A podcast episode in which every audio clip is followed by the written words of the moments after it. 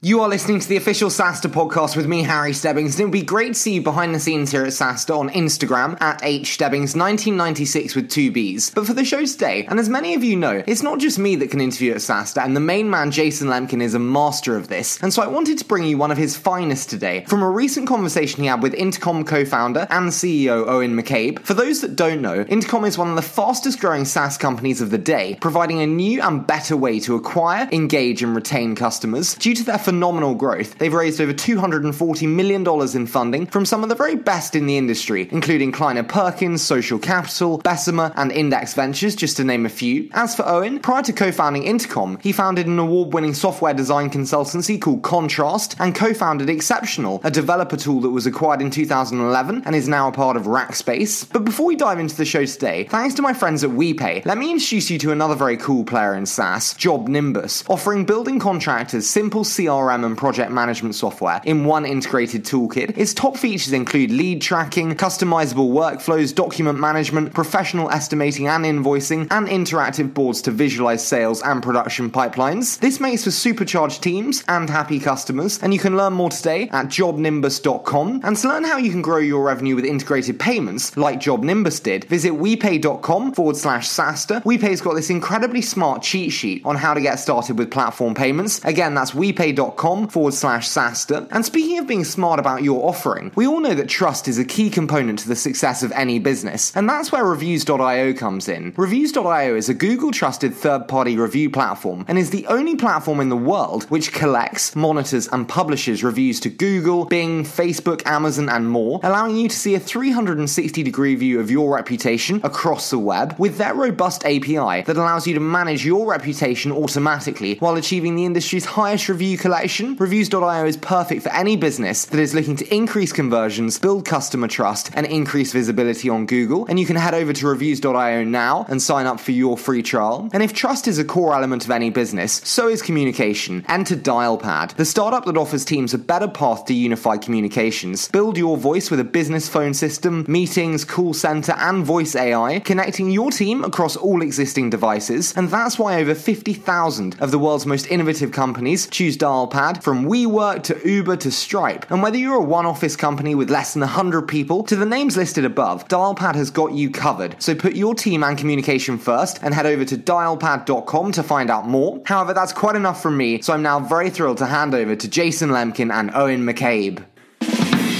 Good. That's perfect. Okay, I think we're warmed up. I met Eoghan probably a little more than four years ago uh, when he'd been here for a little while, but Intercom was probably doing 20K a month in revenue or something like that. Maybe a little later. Maybe, maybe was, a little more, a little it less? Was, it was early. You told me you'd never have a sales team and you might or might not hire a marketer. Does that I, sound about right? I asked to meet you about hiring a marketer. Uh, about marketer. Well, the first time we met, you said you'd probably never have a sales professional in the company. This is a long time ago. This so. is a long time ago. Yeah, this is, this is like a hundred million in ARR ago. This is a long time ago, or revenue, right? So no salespeople. Yeah then maybe the third time we met, the question was, should I ever hire a marketer? Right? That was the question. So where are you on this continuum of sales and marketing today, fast forward? Especially since you're an application that enables both professions. Right.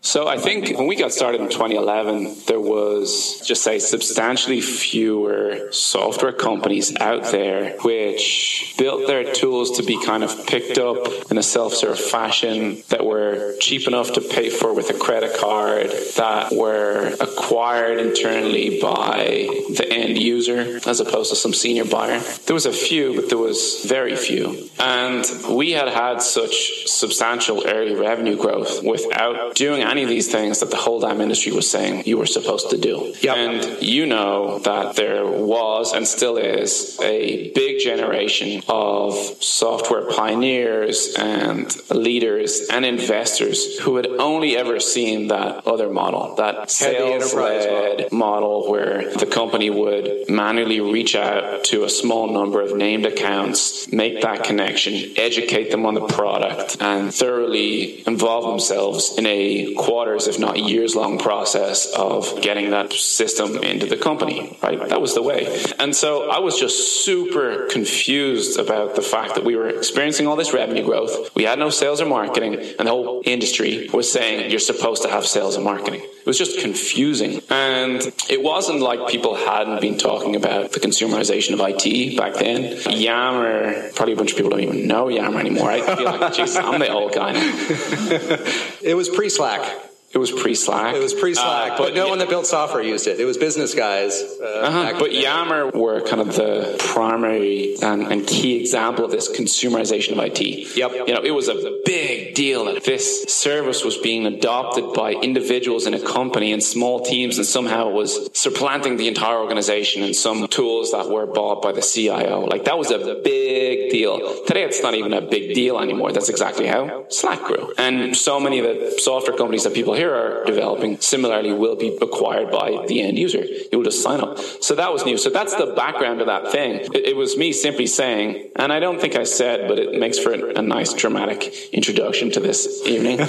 but I don't think I said we'll never have sales, but I was super confused about the fact that the whole industry said you're supposed to have sales and marketing, and yet we're experiencing. You, I don't think you were. Ne- uh, Stuart Butterfield in 2015 at SaaStr Annual said never. You did not say never. There is no question. Thank you. But you said it sounded uh, to be a while. But right? it was. It yeah, I was. I was. It was just unclear to me. Let me say that. Yeah. Much. I was always triggered by any advice that says this is the way it's supposed to be, and you're supposed to do X, Y, and Z. That always that patronizing advice is hard as a founder, isn't it? Well, yeah. First of all, it hurts my pride, and I have a lot of that. But then also for anyone who is a type of individual who will want to get out there on their own, make their own name, put their neck on the line, aspire to be different and great and special, they're the opposite of the type of person that wants to be told what to do. They just are. And then talk about sort of the phase transitions as you grew. So in the early days, actually, you put up gates on Intercom in the early days intentionally. You made it intentional intentionally a little bit of work to deploy so that you'd have the right users and customers that remember right. Fast forward to today, and it's all about the journey and revenues many orders of magnitude larger. So, what were the phase transitions to Intercom today? So, I've had many experiences in my life and career where my dogma has hit me in the face and it really hurt. And of all of the mistakes I've made and all of the weaknesses that I still have with me to this day, the one thing I feel so grateful to myself about is that I have actually been able to somehow, despite my, like I said, fantastic pride and stubborn nature, being able to walk away from some of this dogma, from some of these religious views. And for anyone who takes pride in their passion and strongly held beliefs, similarly, permit yourself to be wrong. You know, as someone who can simultaneously have very strong opinions and rip them up and say, I was wrong, those people will do great things. Because it's just true that the world and the landscape competitively and the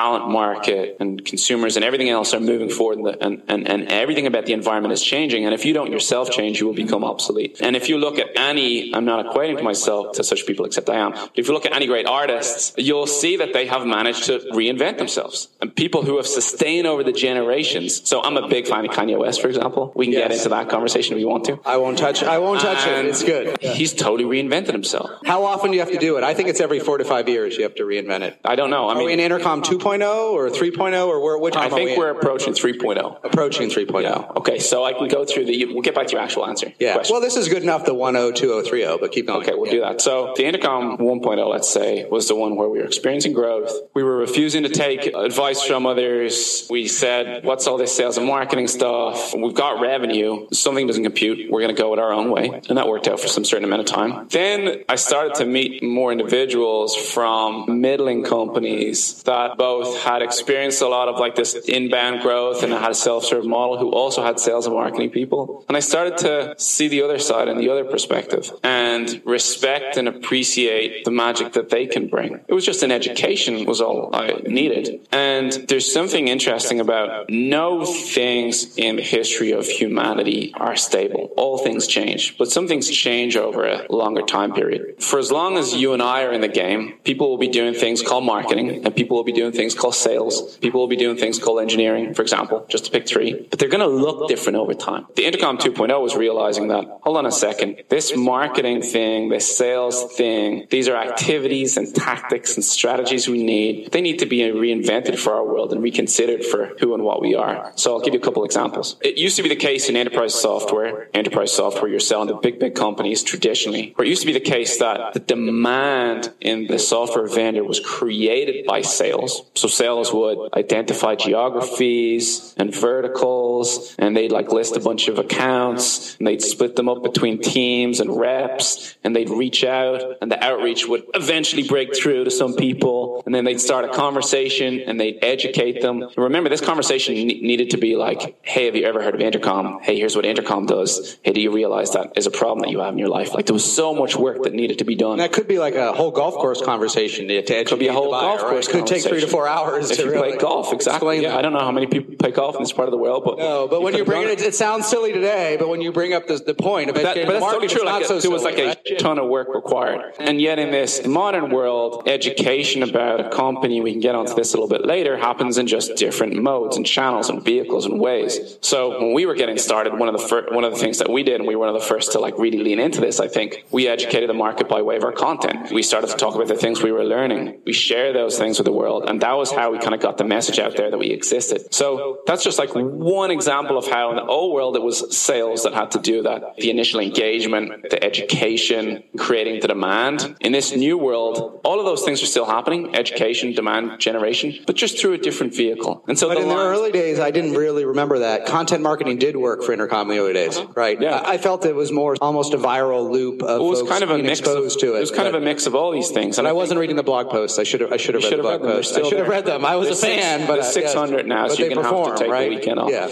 But I think the point is that all these types of activities, these fundamental strategies whereby you need to educate people about your existence and what you do and identify the fact that your solution can fix their problem, still happen, but just in different functions and in different ways.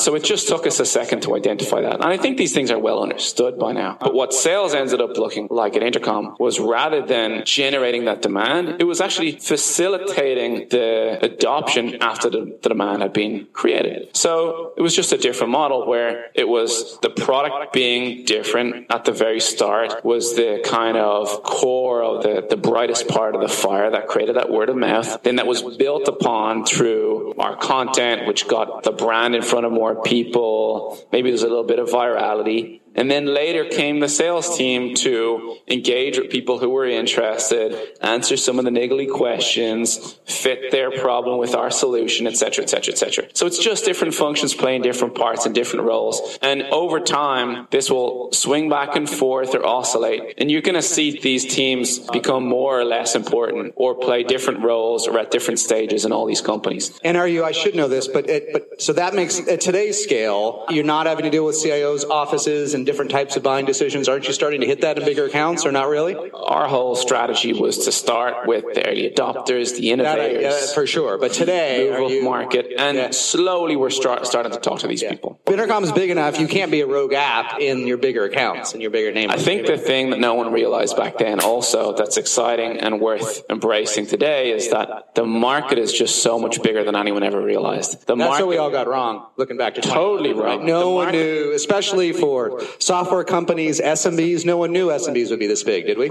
Not at all, and it hasn't. it hasn't finished growing. And so, what people now see as like a big opportunity for software companies and a massive market of businesses around the world that can buy your products. That's still the tip of the iceberg. To overuse the overused cliche, software is still eating the world. It's only getting started. Software's only getting started. The internet's only getting started. All these new devices, we're only starting to use them in new ways.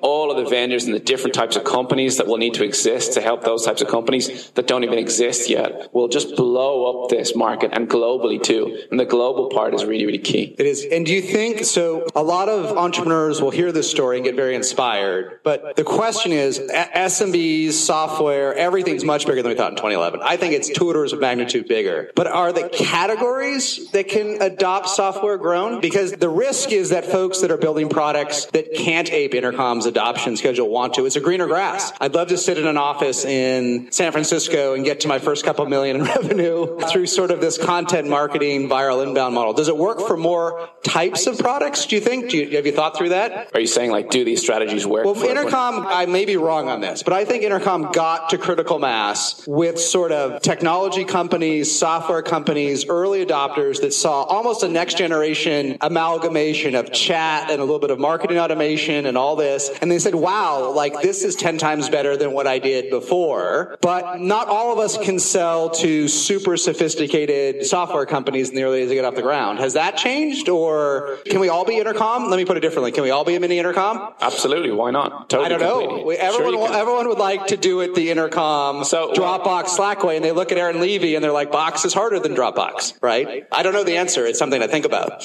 I think that it's all relative because the market is so much bigger than it was when we started and because it's still growing so aggressively and because uh, globally, and it depends which market you're talking about. If you're trying to sell to other like software companies, which is what we sell to, globally, they're all becoming more sophisticated and more educated. The same trends continue to happen. And I think there's just a lot behind that. Like software is now, how would I say, commodified a little bit. Like it's just so much easier to build software. You need substantially less expertise. It's getting into so many different types of niches. Some of the most exciting categories in software right now are, are verticalized software, where you're starting to see people build SaaS businesses for traditional non-technical industries. You know, I'm thinking like like construction and all sorts of industries that certainly five years ago never would have had software built for them because software was hard. It hadn't yet filled the gaps that were needed for the more technical buyers and the people who cared about these more esoteric industries, these non-technical industries hadn't yet understood how to build technology companies. So it's still getting into all the places and you should imagine and think of a bell curve of adoption. And when it comes to like the growth of the market and the growth of software and the growth of internet, penetration of software into industries, we're still on that early phase. The mainstream of what software will do is hasn't even happened yet. Let me dig, I want to dig into some intercom specific questions after this, but let me ask about one thing you brought up. Maybe not challenge it, but dig in on this idea that it's easier to build software today. My learning, just as a student, is that it's probably easier to build intercom of 2011 today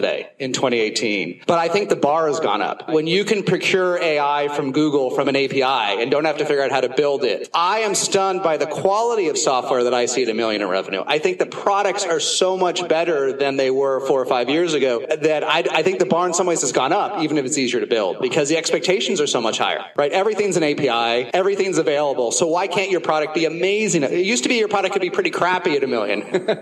So it depends who you're, which market you're talking about. So the bar for sophisticated buyers has gone up. Buyers who are in the tech world, they're probably making point. software That's a good point. themselves. Yeah. They want AI, insanely fast UI, multi-platform, all this stuff. Day 10. Correct. Yeah. Or at a millionaire or whatever, Yeah. right? Like that's the expectation uh, internally in the business. But I'm talking about all these verticals, all these like non-traditional or like sorry, non-tech traditional industries. Pick all these things like finance and construction and different types of like labor and trade. The bar is still rising there. So like if you're selling, and, and I don't mean like I, I know nothing about this industry, so I'm just going to make this up. But I imagine if you're building software now for a niche in the farming industry, it doesn't need AI. Now it maybe can benefit from it, but it doesn't need it because the competition there not only does it not have AI, it doesn't exist yet. There is no competition. That's my point. My point is that the opportunities for software are still expanding, like the Big Bang, like still blowing up, still moving, and it's only at the hot little center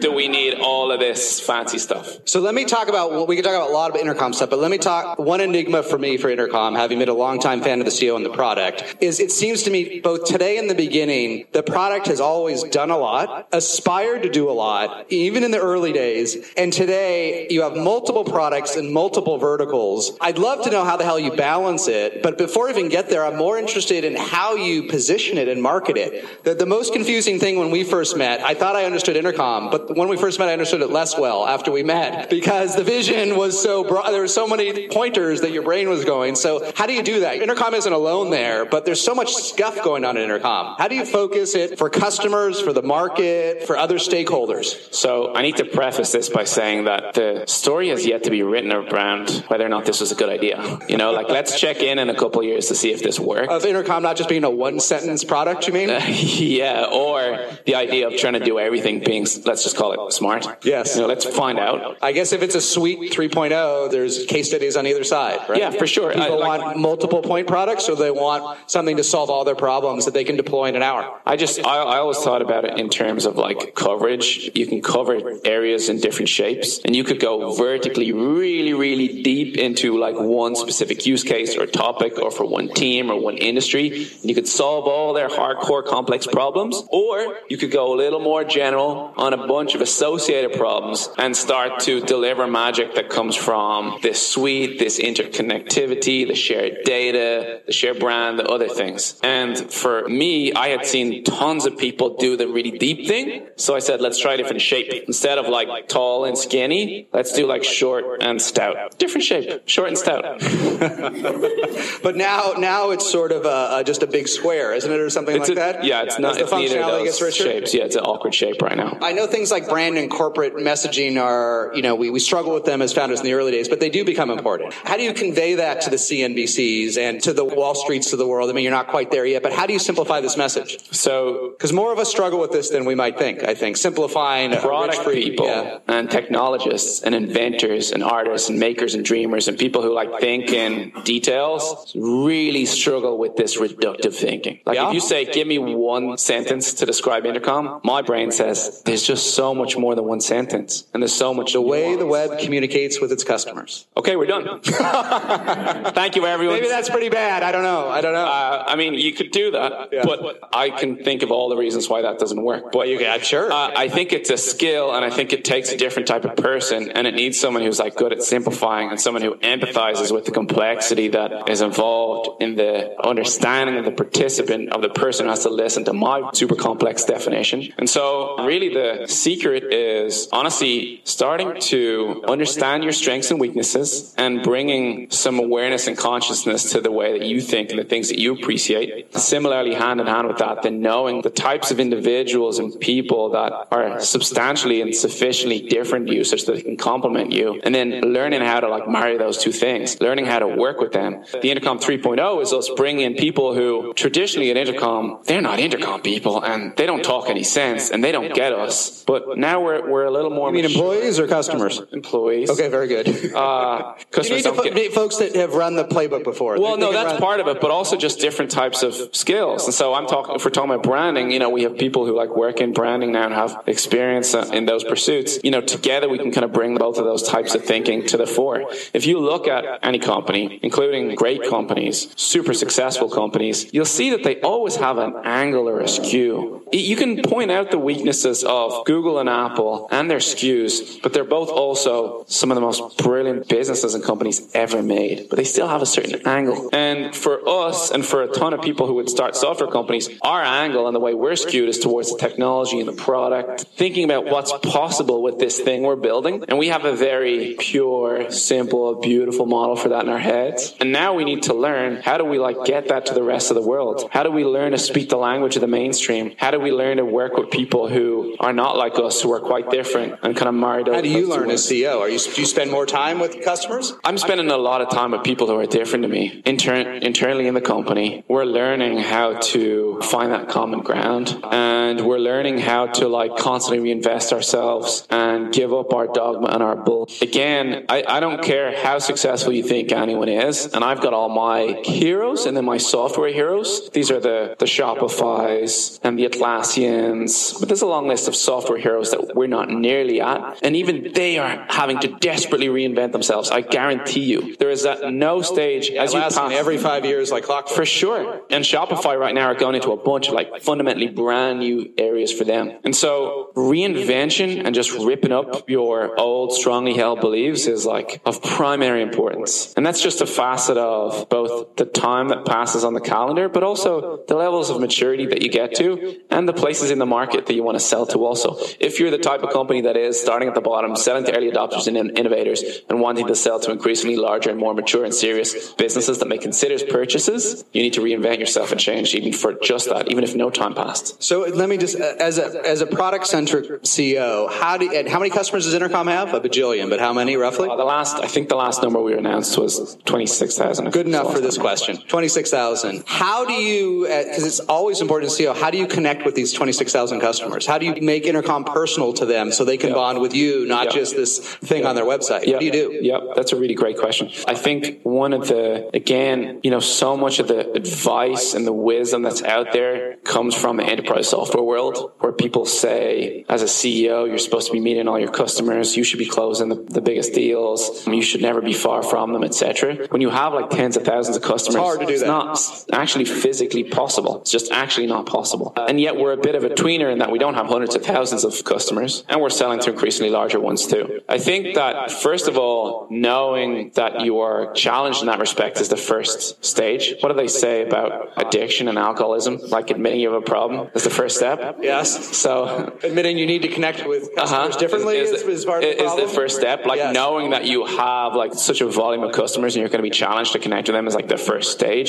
Moving on from the stage where you think you actually know what they want and need. In the early days, again, we were building for ourselves people just like us, and there was sufficient amount of them. Now, as we're becoming a little, little more mainstream and we're selling to a more diverse and broad audience, we don't know them anymore, or I don't know them in the same way anymore because they're just different to us. There's tactics and strategies and different things you can do. We built a research team very early on, and that puts a lot of time into talking to customers, engaging with them, surveying them. They also collate all the feedback that comes in through intercom. and is that actionable? Does that research? It is, yeah, it's pretty actionable. Yeah, like the product team takes that and the- yeah, the with it? great thing about the scale is that while you don't get the same nuanced, high definition magic you can get from a one on one, which we still also do, and I do, you do get statistically significant feedback and high amounts of data and clear signals about what the masses and the world need and want fixed. Yes, we use a lot of research. We have a product analytics team. We dig deep into our data. We like run a bunch of surveys. We run a bunch of interviews. We look at the feedback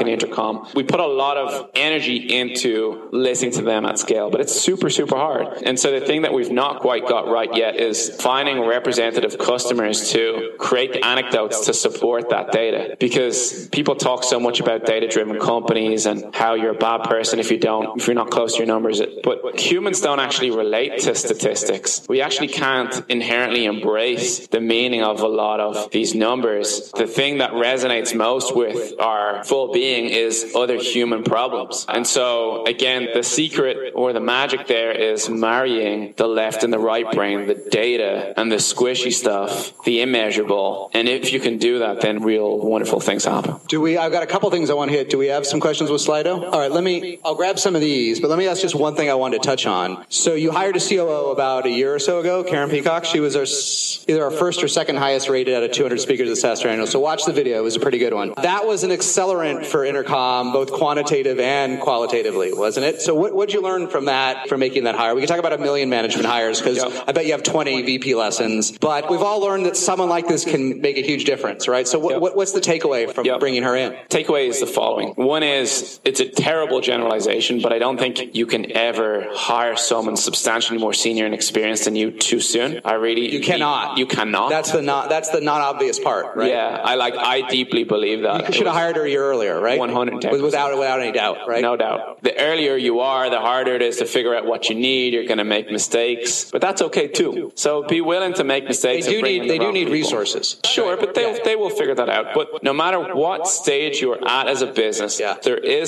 somebody out there who appreciates uniquely what you are and the business that you've created. Probably appreciates it because they are not about to do it themselves and maybe feel that they couldn't, but they have a wealth of experience and knowledge and simply just time on the job and on this planet that can be so so so valuable to you. And I think a lot of us put it off because certainly when I've started to tell people like you could afford to do this sooner, people say we're so early, someone awesome wouldn't want to work for us at this stage. We're not hot, or we maybe we can't afford them, or would they really want to like bet on this thing? We haven't such and such a proof point. Find no matter no matter what stage you are at, no matter what you have to offer, there is somebody out there who will be excited and willing to help you, who can actually be very very useful indeed. And maybe they will not be that COO in two or three years, and that's okay too.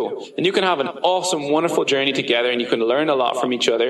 Maybe they do become that, but it's okay if they don't. That's okay. Try to bring in one seasoned expert that's a good fit as Absolutely. early as you can possibly find Absolutely, the person, and right? seasoned is all relative too. It's all but relative but maybe at least five more years of doing What- this than, whatever you, it you've done, right? someone who's like a good stretch ahead of where you're at, and that's the part, you, you know, this imposter syndrome. It was funny. Mike Cannon Brooks at the Trainer Listener talked about how he has it at Atlassian. That was like half of it. I still have imposter. We all have it as founders. I can't get somebody like that. I, there's no way I could get someone from Intuit or from Slack or from whatever. But no one's poaching from Intercom, so I won't bring that one up. But you think you can't get that person, but you can't. I mean, you can't. Maybe one out of twenty. Well, it, you got to go find what them. that you got to go person hunt. is. Right? My point is like, don't paint some picture of some perfect person who won't work for you. Yes, rather that's so easy to do. Rather paint Yes. the picture of the person who will because they exist and they can be valuable to you. And you know, you need to take a good hard look at yourself for the reasons you're not doing it soon. And a lot of the reasons can also include worrying about maybe them threatening your position or you might be a little intimidated by their experience, worrying Did you ever feel that way? for sure, yeah. You did? Well, I certainly felt. That's, well, I, I well, that yes, as a sign sure. of weakness. I, it's interesting that you Yeah, felt no, it, no, right? no, not at No? all. Yeah, no, not at all. I mean, the truth is, the very nature of the beast here in, in, in the valley and in tech, and why it's so exciting and hilarious, is that we're all learning for the first time. People who like easily know how to do this stuff in their sleep, which don't actually exist, but there's people who've like done it a couple times before, so it's way easier. Why would they bother doing this? They're not doing it. The only people truly motivated to do this are people who have something to prove and they want to do it for the first time. And even people who've done it before, they're motivated by a challenge that looks bigger than their last thing. Nobody starts a $10 billion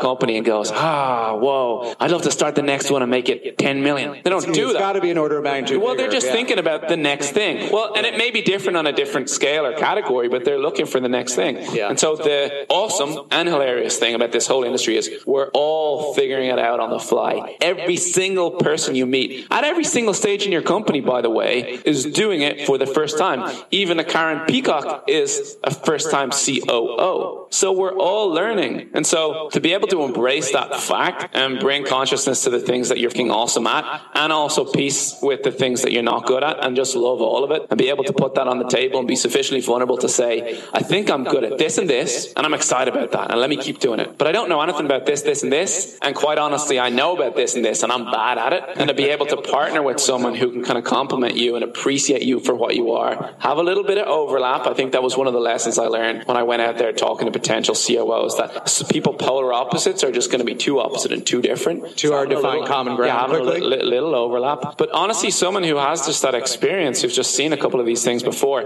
can't but be invaluable. And I hope that everyone here will be able to identify with the idea that every year or year and a half or two years, if not every six months that's gone by, you've realized how much of an idiot you are. What have you decided not to do? Yeah, as many products that we've got, as many opportunities we've looked at, we have actually said no to a lot of them. We've said no to a lot of acquisitions. At some point, you get thrown these opportunities to acquire companies. Yeah, it's very distracting, isn't It it? can be very distracting. I killed anything that went into production? Yeah, we've killed stuff. Yeah, I've said no personally, but this is a lot about my personal style. I've let, I've said no to just a lot of like potential meetings and investors and different events and Jason Lemkin opportunities. Thank you for coming. down. Yes. I think you're more defined by the things that you decide to not do than the things that you are, very Yeah. really and completely. You know, you've got a whole buffet of options in every single category, in every single function. And the wise and sustainable choice is like choosing the little things that you nibble on over time. Having that kind of, it's not discipline, it's actually taste. It's actually saying like, because we actually can, would be excited about all these things, actually picking the things that you are most excited about that are highest leverage for your company. Let me ask a follow on. Maybe you haven't had this issue, but I find it's a tough one. What do you do when your team as a group has decided they want to build something, a new product or a, a feature that'll take a lot of work and you know it's wrong? Like you know we shouldn't do it and it's a significant strategic effort. It's not a break the company, but it happened a few times in terms of saying no because sometimes the CEO has to put her or his foot down when everyone else sees it differently. Or maybe that's never happened in, in the history of Intercom. Yeah, But I find it's a tough one. Yeah, it's kind of happened, but I think that the model of the CEO, whereby they know all the answers and they are kind of like always 10 steps ahead of everyone That else, uh, they don't exist. Maybe in the early days, it's like big party between whatever, but no, I just don't think that they ever really exist. And so if ever you try to play that role, you're playing an unsustainable position that you're going to run out of time with. And so for me, it's always been like highly collaborative. I always encourage kind of dissent and open conversation. Sometimes I have very strong opinions and I'll let them know. How do you make people comfortable bringing up that dissent? It's, not easy. No, no, it's not easy. It's it's kind of a constant struggle and a battle. I think sharing your own vulnerability vulnerability for a start, admitting when you're wrong, telling people you don't know everything is half the battle. That's half Yeah. the battle. And again, we all have these models for what a CEO is supposed to look like.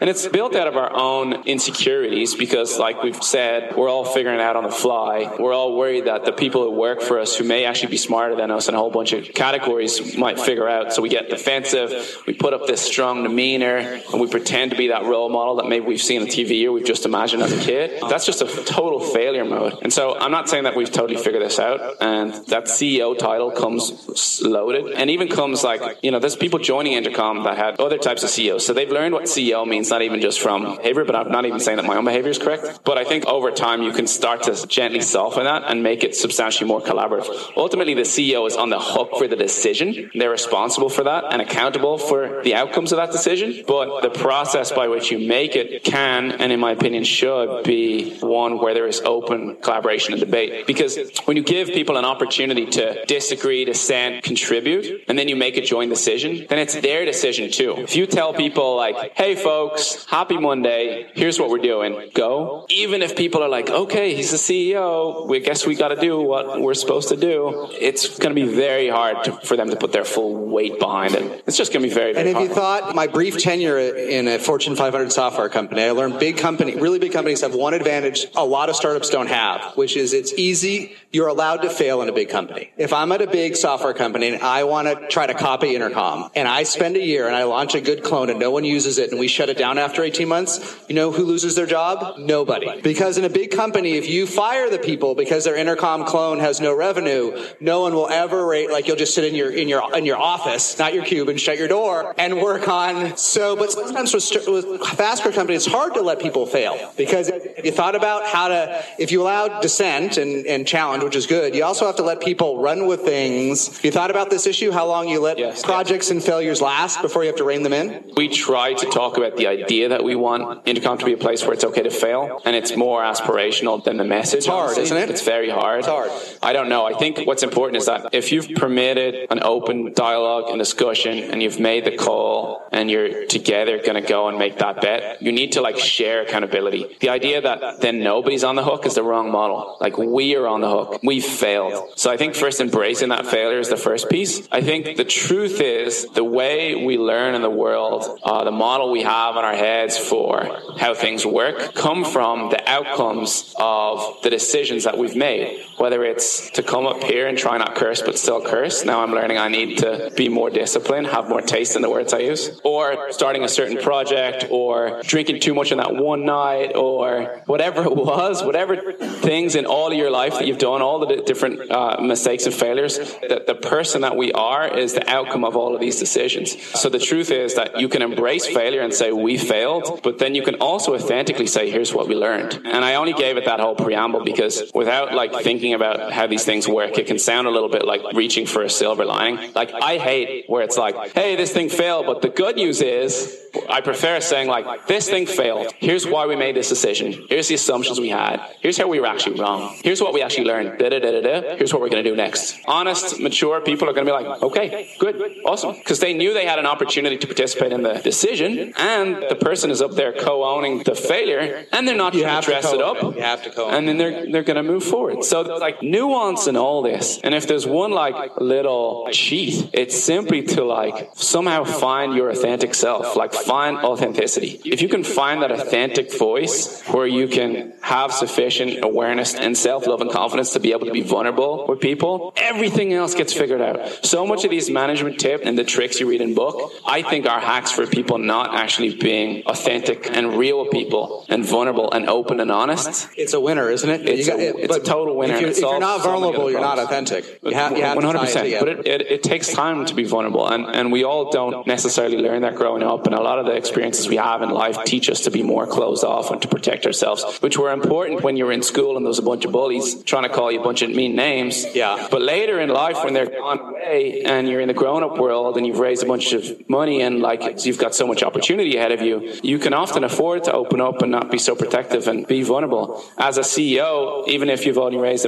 half a million dollars and you've only got five people in your company, that's really amazing. Very, very few people in the whole world have ever done that. You now should feel very proud of yourselves and you should get ready to start to admit your weaknesses and flaws and the things that you failed at and start to open up with people and start to build some trust. If you can't do that, you're going to get nowhere. Related to that authenticity and vulnerability, what have you learned about transparency with the team, maybe customers or others, but especially internally? Like what, uh, I haven't, I haven't been to an intercom Sure. all hands Yep. meeting, but what have Yep. you learned about transparency? So I'll say a cou- couple things. First of all, I'm still learning how to do it and how to get better at it. That said, just FYI, whenever we do an employee engagement survey, it always comes back, oh my God, we're super transparent. So I think we're already pretty good at it. well ahead of the median. But, it's, but it- but it's an ongoing journey. One of the things I really struggle with is that when transparency started to get cool, I think the model that we all had in our heads for what transparent was, was that all information was everywhere. Everyone can know all things. Put right on your blog, right? all your Uh, uh, MRR, absolutely. your like, oh, that's transparent. Like, think of a model for transparency, like clear glass in the meeting rooms. You can see through. It's transparent. It works. Now, the problem with that is that by design, unless you are not a company built in the shape of a hierarchy where people have not only separate responsibilities of specialized functions across the company, but also like degrees of abstraction of responsibility, unless you are not like that, by design, people focus on certain things, have more context for other things than others, or they have different contexts. Put another way, I don't even know all the things in our company. So I couldn't complain about, a CEO can never complain about their own company not being transparent, and yet they won't actually know all things because it's not feasible, it's not possible. Any given day in Intercom, I guarantee there's at least five things that went wrong. There's like five crises. If I found out about all five of these things, I'd have a heart attack, right? But when they're dealt with in It's the good to right hear I'm not the only one. Yeah, Right. it's good. But when good. they're dealt with by the right people with the right context, Yeah. with the faculties to actually solve those problems, I don't need to know about it. And that's the same for everyone else in an organization. Yeah. And so like there are a ton of things that like we don't bother everyone with. Why would we tell you about all the that you can't actually fix that's going to get fixed by someone else? Like how about you focus on the thing that you sign up to do? We're going to take care of it for you. I honestly believe in that. Then there's other stuff which is like, oh, the data we have is incomplete. It's like too soon. It's too early. We don't know the results of this thing. Again, let's wait and find the full data. The other is it's kind of like it's at a sufficiently abstract, nuanced level where people in their careers just don't have the sufficient experience to be able to process that. That's the hard part, That's right? really the way you and I, the way folks in this room would look at transparency is not. It's confusing to many employees. It's hard to process. Totally true. And, Right. and, and, It's hard to process all those metrics. And, and, and, and there's nuance in that message because it's not like you're not smart enough or you're not grown up enough. Yeah. It's just that you actually haven't gone through all the, that I've gone through to know that this is or isn't a problem. And so like transparency is like a bad word for this. A, a better way maybe to describe it is how about we don't have unnecessary secrets? How about we kind of like side of transparency as opposed to secrecy, right? You can err on the side and maybe give people a little bit too much information, but you have to acknowledge that it's not going to be all of the information. For all of I, those I like that. Err on the side. so it, there is nuance to figure out and traverse there, but the model for transparency, where like, how about everyone just see all the things? It's chaos. Yeah. I don't want to know all the things. It- it's a lot. It's a good. All right, one last one because I know we've got to go, but I wanted to tie. Let's go back to Business Messenger because I wanted to talk about Intercom 3.0. Where was that question? I think it was. So you've launched a new version of Business Messenger, right? And I think the question were, what were the? I don't know if there, it may be too soon to have a biggest mistake or learning, but what, maybe what were the Zen learnings? Like talk about the next iteration of the product. We can have the commercial too, but what were the higher level learnings of, of shipping Business Messenger? I'll uh, give you kind of a squishy abstract Yeah, idea. okay, yeah. Is that good? Or we can do the commercial and the abstract idea. Whatever, whatever that- the like. abstract idea is gonna be more Yeah, fun. okay, that's good. So I think a lot of jobs, including even SaaS, are dangerous. And talking about SaaS and specializing in SaaS, for example, are dangerous because they instill in us this certain idea about how we're supposed to be. It's like adopting any identity, even male or female. As we grow up, we're like taught what male means, we're taught what female means. We adopt these certain things rather than authentically saying like, "Who am I?" And if you like study any sort of spiritual or philosophical stuff for even two days, you'll find quotes like, "Trying to be anything other than you is a fail," or "The only identity is I." Trying to adopt anything other than I am is a path of friction in life. And so I talk a lot about. I will get to your question, I promise. I talk a lot about the idea that us calling ourselves a SaaS company or an enterprise software company is dangerous because it would have us look around and be like, okay, how do SaaS companies work? And even if we don't necessarily do that the company at large and us when we're not looking will start to like just tune in to certain ways of being and will fit in by mistake, if not actually by design. A lot of times it's by design. When people are scared, they'll just do what everyone else does. And that's really, really dangerous in an industry where you will only be valuable and win and be successful if you're not like everyone else. And so that's my little rant on just the idea of like too closely clinging on to these identities. Like there's equal parts a ton to learn from saying we are SaaS company as much as there are dangerous bad habits or similar traits you can adopt by accident and just look like everyone else by saying that too. To your question, we launched our messenger in the same 12 months in 2011 as Facebook Messenger, iMessage, Snapchat, WeChat, and a bunch of others. No one was calling them messengers back then. We thought that there was an opportunity to use the internet to build cool, new, personal, fun ways for people to connect. And of course, we were inspired and stood on the shoulders of the giants who built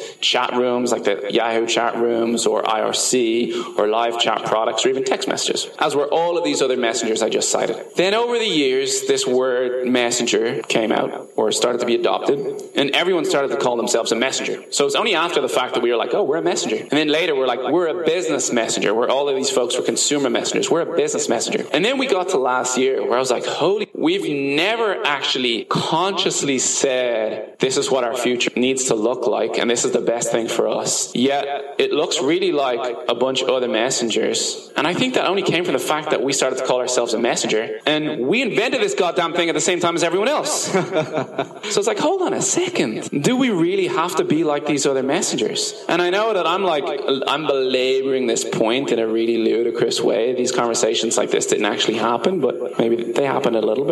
But our new messenger was a specific effort to say, hold on a second, we invented this damn thing. We get to decide what we are. Let's like shake off a little bit what a messenger is supposed to be, and let's have a little fun with it. So the new version of our messenger has a home screen and it has cards, and you can customize it and do a bunch of cool stuff that you don't find on any other messenger for all of those reasons. So I find the squishy stuff more interesting, and so if we're gonna like put that into a nice little neat business card piece of advice, it's like be careful with the identities you adopt, whether it's for you as an individual and the role that you play, or whether it's the type of company that you are, or for the category that you play in. Just because someone says you're in this product category or you're in that industry, be really careful about all the stuff that you will consciously and subconsciously adopt, lest you become exactly the same as everyone else. That's a good way to end it. All right, Eoghan, thank you so much. This was amazing. Thank you. Thanks. I mean, what can I say? Having listened to the quality of that questioning, I will soon be tendering my resignation. A fantastic conversation there between Jason and Eoghan. If you'd like to see more between them, you can find Jason on Twitter at JasonLK. You can find Eoghan on Twitter at Eoghan. It'd be fantastic to see you there. Likewise, you can find us behind the scenes on Instagram at HStebbings1996. But before we leave you today, thanks to my friends at WePay, let me introduce you to another very cool player in SaaS, JobNimbus, offering building contractors simple CRM and project management software in one integrated toolkit. Its top features include lead tracking, customizable workflows, document management, professional estimating and invoicing, and interactive boards to visualize sales and production pipelines. This makes for supercharged teams and happy customers, and you can learn more today at jobnimbus.com. And to learn how you can grow your revenue with integrated payments, like JobNimbus did, visit wepay.com forward slash SaaStr. WePay's got this incredibly smart cheat sheet on how to get started with platform payments. Again, that's wepay.com forward slash SaaStr. And speaking of being smart about your offering, we all know that trust is a key component to the success of any business, and that's where Reviews.io comes in. Reviews.io is a Google trusted third party review platform and is the only platform in the world which collects, monitors, and publishes reviews to Google, Bing, Facebook, Amazon, and more, allowing you to see a 360 degree view of your reputation across the web with their robust API that allows you to manage your reputation automatically while achieving the industry's highest review collection. Reviews.io is perfect for any business that is looking to increase conversions, build customer trust, and increase visibility on Google. And you can head over to reviews.io now and sign up for your free trial. And if trust is a core element of any business, so is communication. Enter Dialpad, the startup that offers teams a better path to unified communications. Build your voice with a business phone system, meetings, call center, and voice AI, connecting your team across all existing devices. And that's why over 50,000 of the world's most innovative companies choose Dialpad from WeWork To Uber to Stripe. And whether you're a one office company with less than 100 people to the names listed above, Dialpad has got you covered. So put your team and communication first and head over to dialpad.com to find out more. As always, I so appreciate all your support. It really does mean so much to me, and I cannot wait to bring you a very special episode next week.